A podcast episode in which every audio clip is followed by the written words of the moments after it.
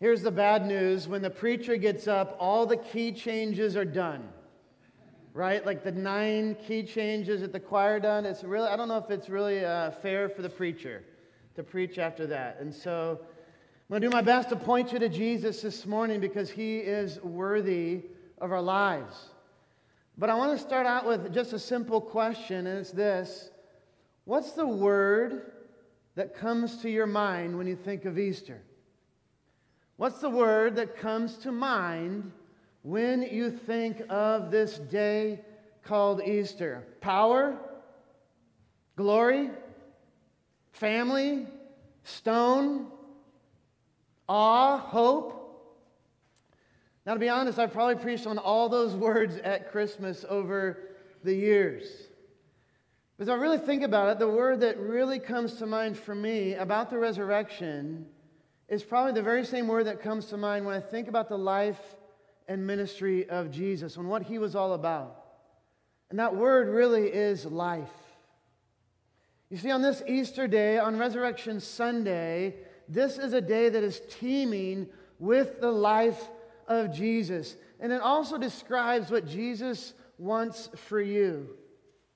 Because sometimes we think and we believe, I think mistakenly, that Jesus only wants to transport us to heaven or forgive us our sins or maybe to give us maybe a cause to live for. I remember being about 21 years of age, spending some time in, a, in an orphanage in Latin America. And I remember thinking at that time, what great need, what opportunity. I could give my life for this. I remember thinking just a few short years ago, I was leading a Bible study with a group of HIV AIDS, a support group.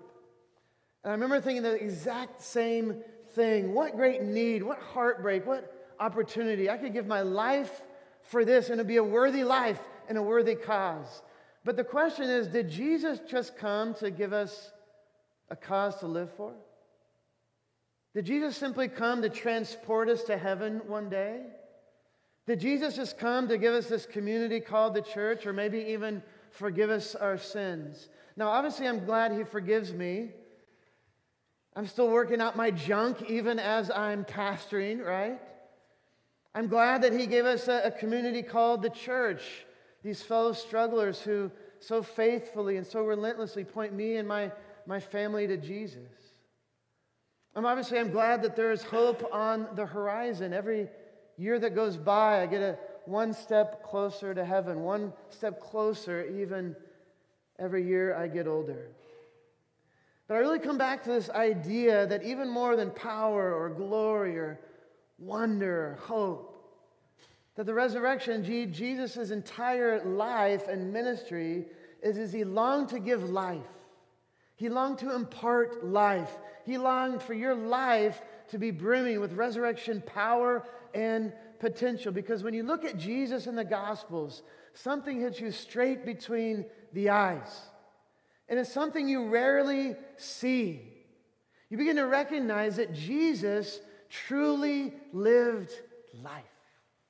Jesus loved. Jesus wept. Jesus forgave. Jesus reconciled with his friends, like his friend Peter. Jesus confronted his enemies.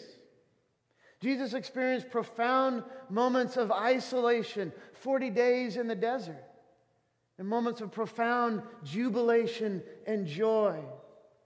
Jesus was at home with sinners and tax collectors as he was explaining one of his parables to his closest disciples. Jesus truly lived.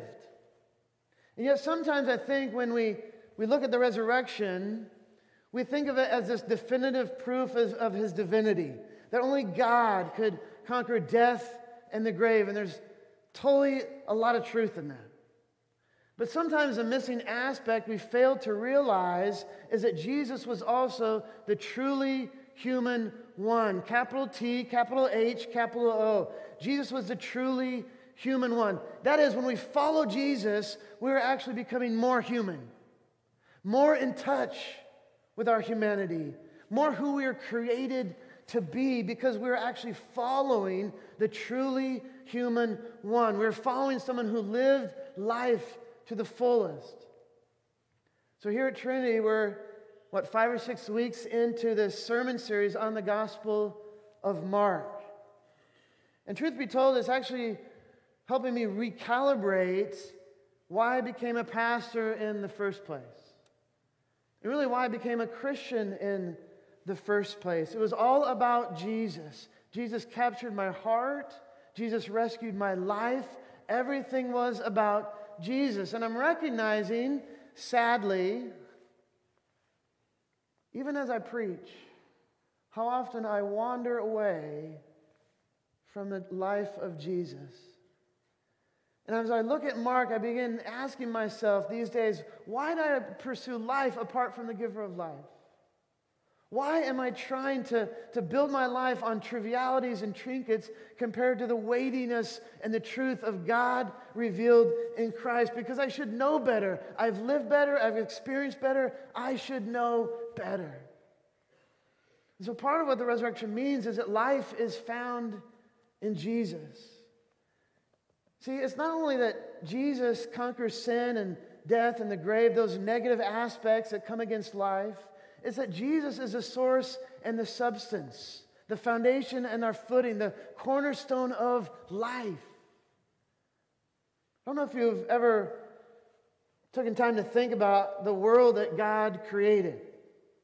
Have you ever thought about how much, if you go this way, you know, to the east, how much our ocean is teeming with life?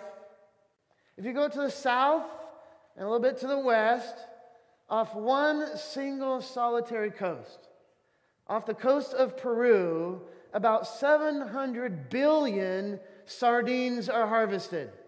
And you say, well, what, every decade, every 25 years? 700 billion every year.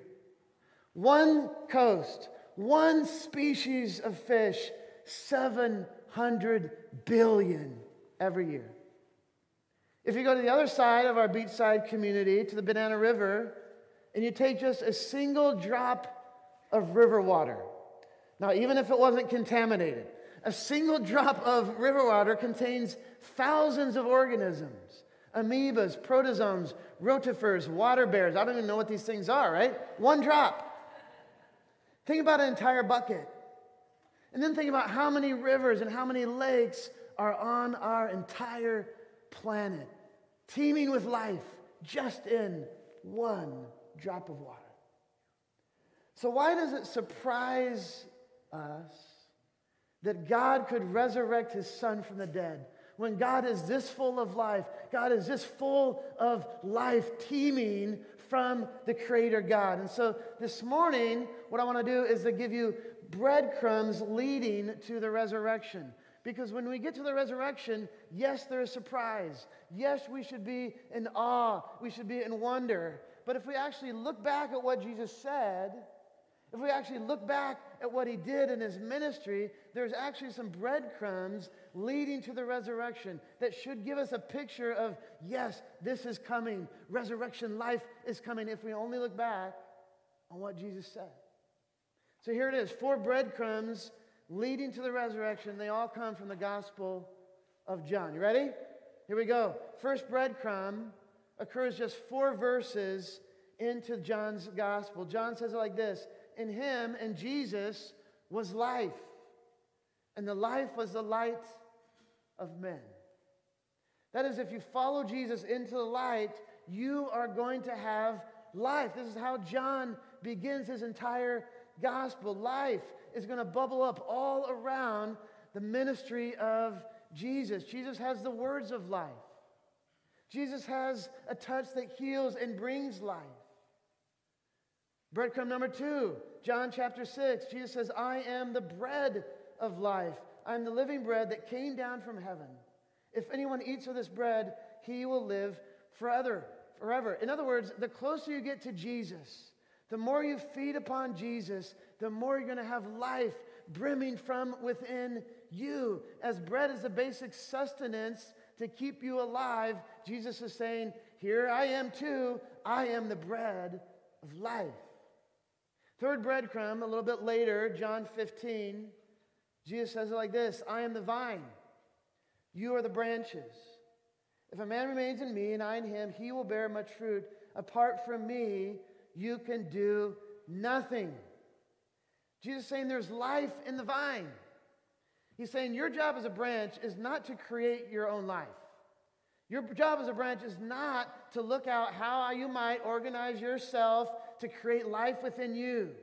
You simply have to be connected to the vine who longs to give you life, who longs to impart life to you. And so Jesus' message is simply this be connected, and you will have life.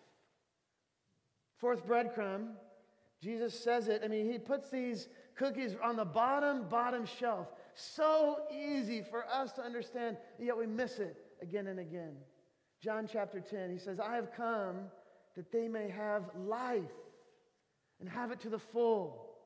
All these breadcrumbs leading to the resurrection. Jesus, Easter, resurrection is just bursting forth with life that he wants to give to those who follow him. Few weeks ago, I was listening to a podcast. Does anybody listen to podcasts? I like to listen to them. The times I'm not listening to sports podcasts, I'm listening to this guy, and he was talking about communication theory. And you're like, oh, this sounds really fun for Easter. Here, get, hold on, hold on. He said there was like six or seven different types of communicators, both in the business world and in the church. So he, gave, he started to run through some of these. And he said, first of all, there's commanders. Now, uh, communicators who are commanders, they love to tell you what to do. And you're like, I, uh, I might have been married to one of those. Uh, what do I do then, right? What do I do? New other sermon series, right? Another time. There's motivators. These are the type of folks who love to inspire you, encourage you, and pat you on the back. There's challengers who in the church love to sting you and maybe hit you with the, the truth.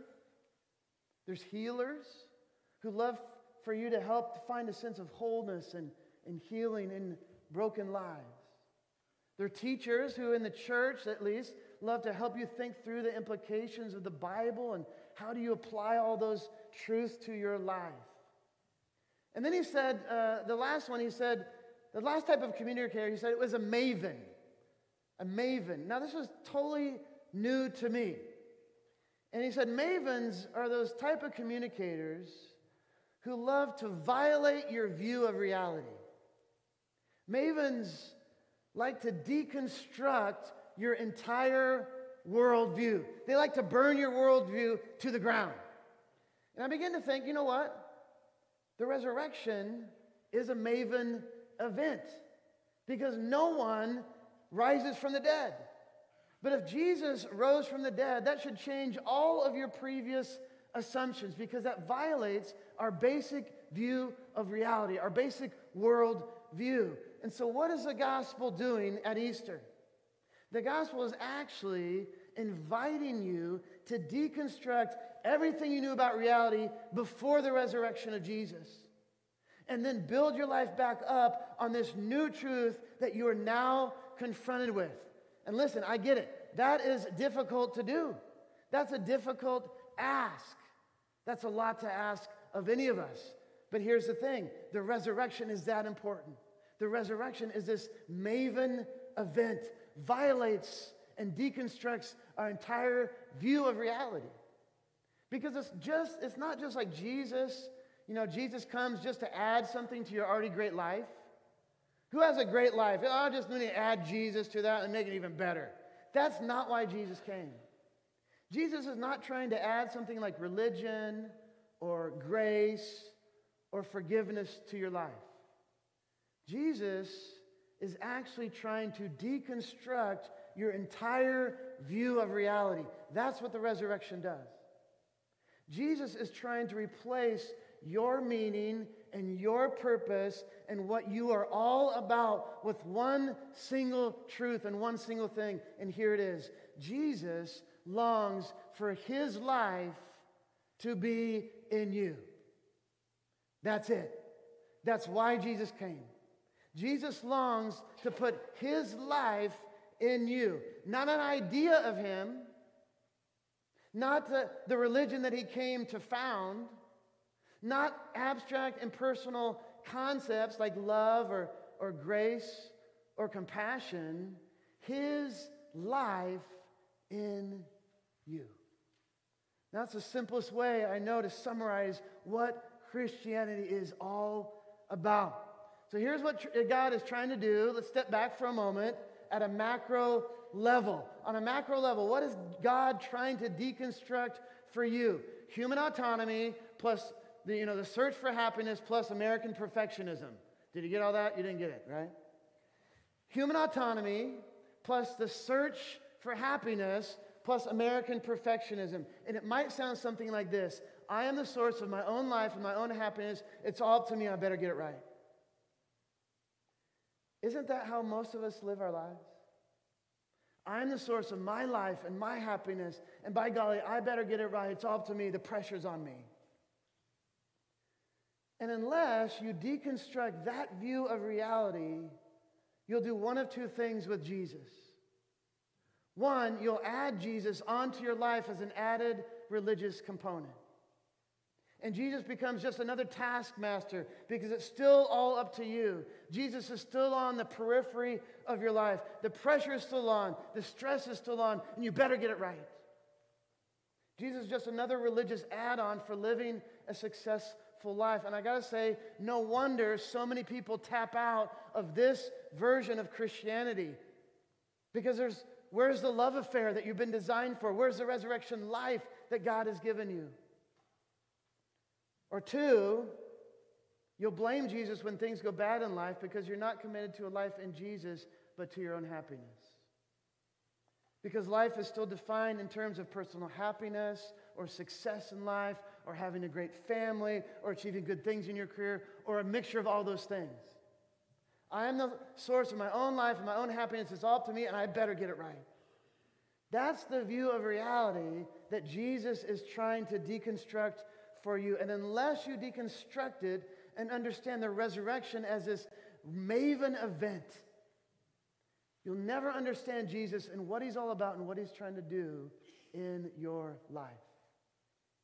So, what's the construction of reality that Jesus is going for? Let me give you three thoughts. First, the resurrection means that Jesus is life. The closer you get to Jesus, the closer you're going to get to life. Now, friends, this is the life you've always wanted. This is a life you've always searched for.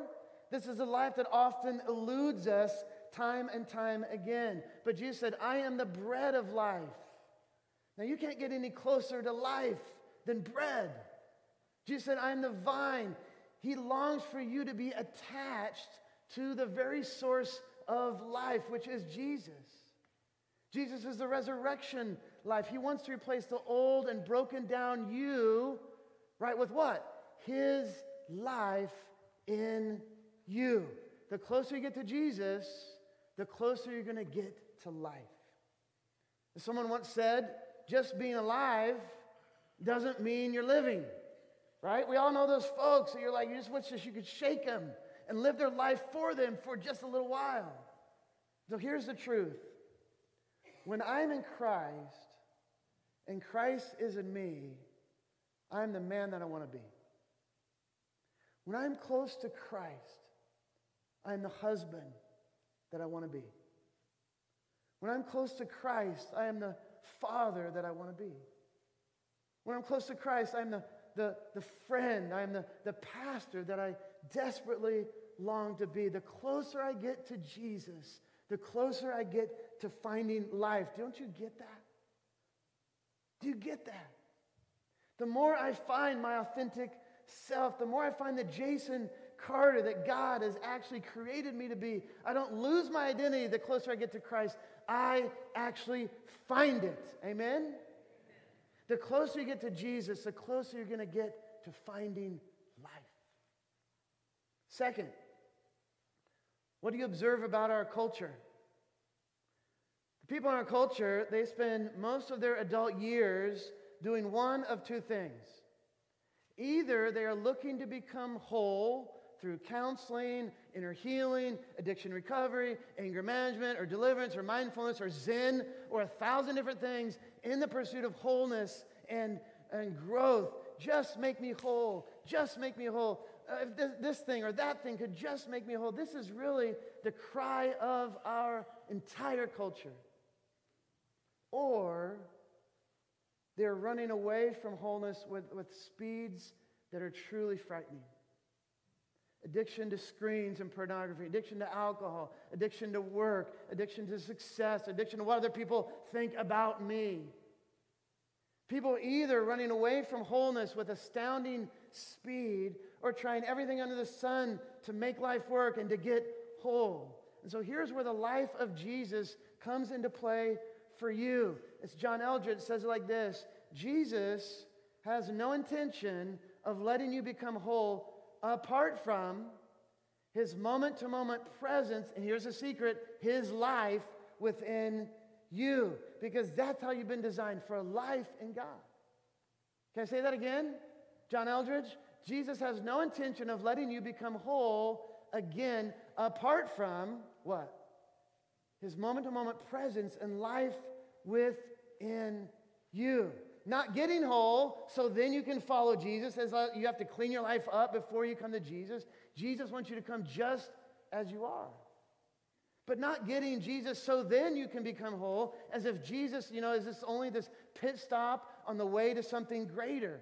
Here's the idea becoming whole only as Jesus' life is in you. Friends, this is what your soul has been designed for. This is you becoming whole as Jesus lives his life in you, the life of God within you, the life of Jesus in you. Now, I don't know if anybody here has heard of St. Francis of Assisi. If you've heard of St. Francis of Assisi, you've probably heard the same things I've heard my entire life. Here's a guy, here's a saint that talked to birds and bunnies and squirrels. There's a lot of weird things concerning St. Francis of Assisi, a lot of weird tradition that, quite frankly, I'm a little skeptical of, right? A little skeptical myself. But I do love what G.K. Chesterton said of this guy. Here's what he said As St. Francis did not love humanity but men, so he did not love Christianity but Christ. Why? Because Christianity has actually maybe hurt some of you, disillusioned some of you. And so he said he didn't love Christianity, but he did love Christ. He said his religion was not a thing like a theory, but a thing like a love affair.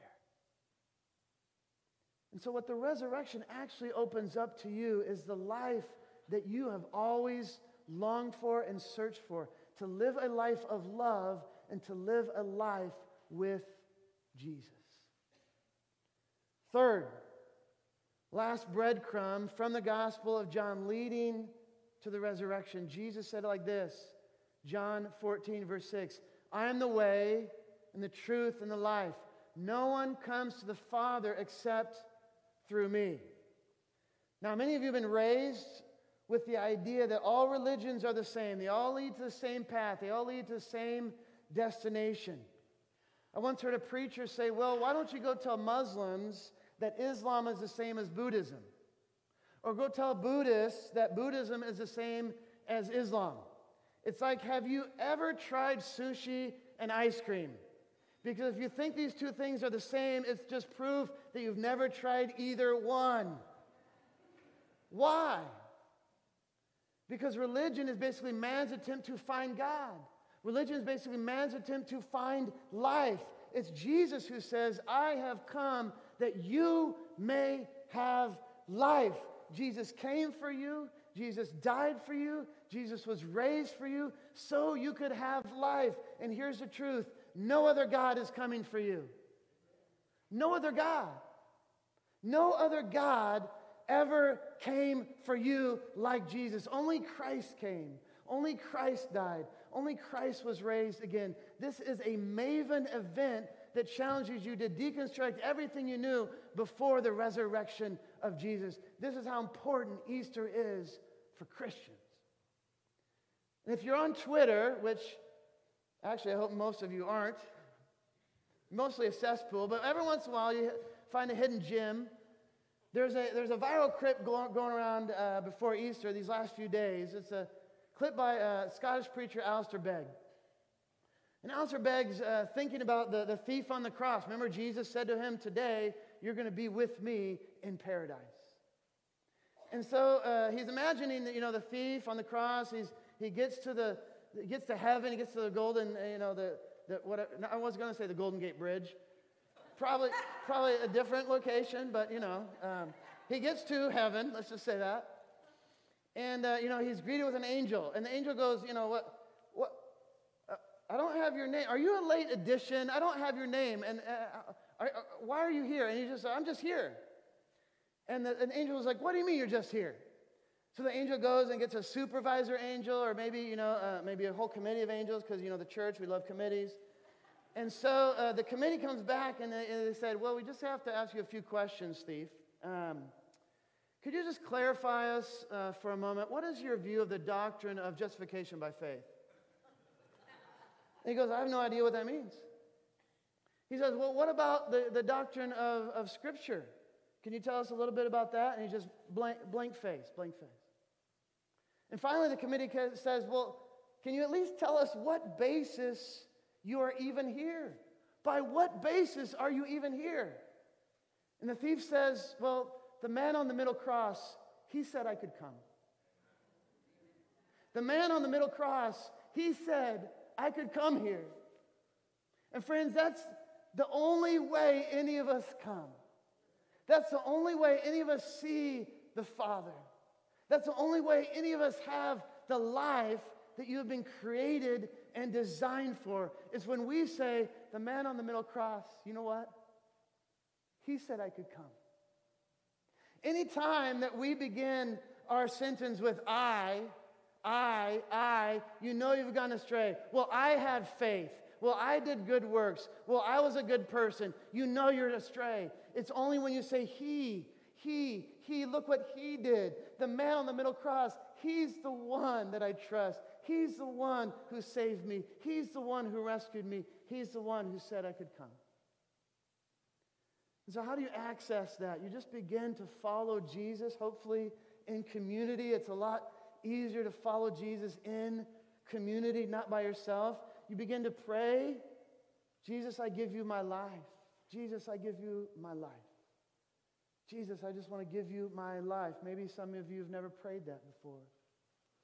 Here's the truth Jesus longs for you to eat the bread of life. Jesus longs for you to be attached to the vine which gives you life and is the source of life. Jesus longs to give you resurrection life so you can live forever. That's the gospel. It's the simplest way I know how to say it. Jesus, I give you my life. I give you my life. Maybe that's a prayer for you today. This is a day, Easter, that challenges you to deconstruct everything you knew about reality and begin life on a new foundation, a new cornerstone, a way of trusting and living life based on faith and trust in Jesus. He longs to give you life, His life in you. Let's pray.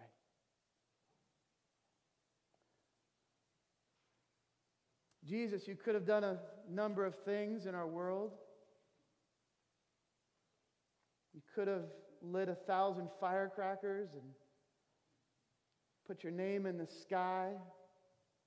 Could have dropped pamphlets over the entire planet telling us what you're all about. Father, but you chose to send Jesus to live among us, to give us words of life Father, we thank you that you set your heart resolutely to Jerusalem on the cross to die for our sins. Lord, the, the life that we could never live, you lived. The death we deserved, you died for us in our place. Father Jesus, you rose again. And it changes everything. And so we ask for forgiveness, Lord, for the times that we just say, hey, I'm just going to do this on my own. I'm going to find life on my own. I'm going to find happiness. And it's all up to me, Lord. We just want to deconstruct that entire worldview and we confess how many times we fall into it.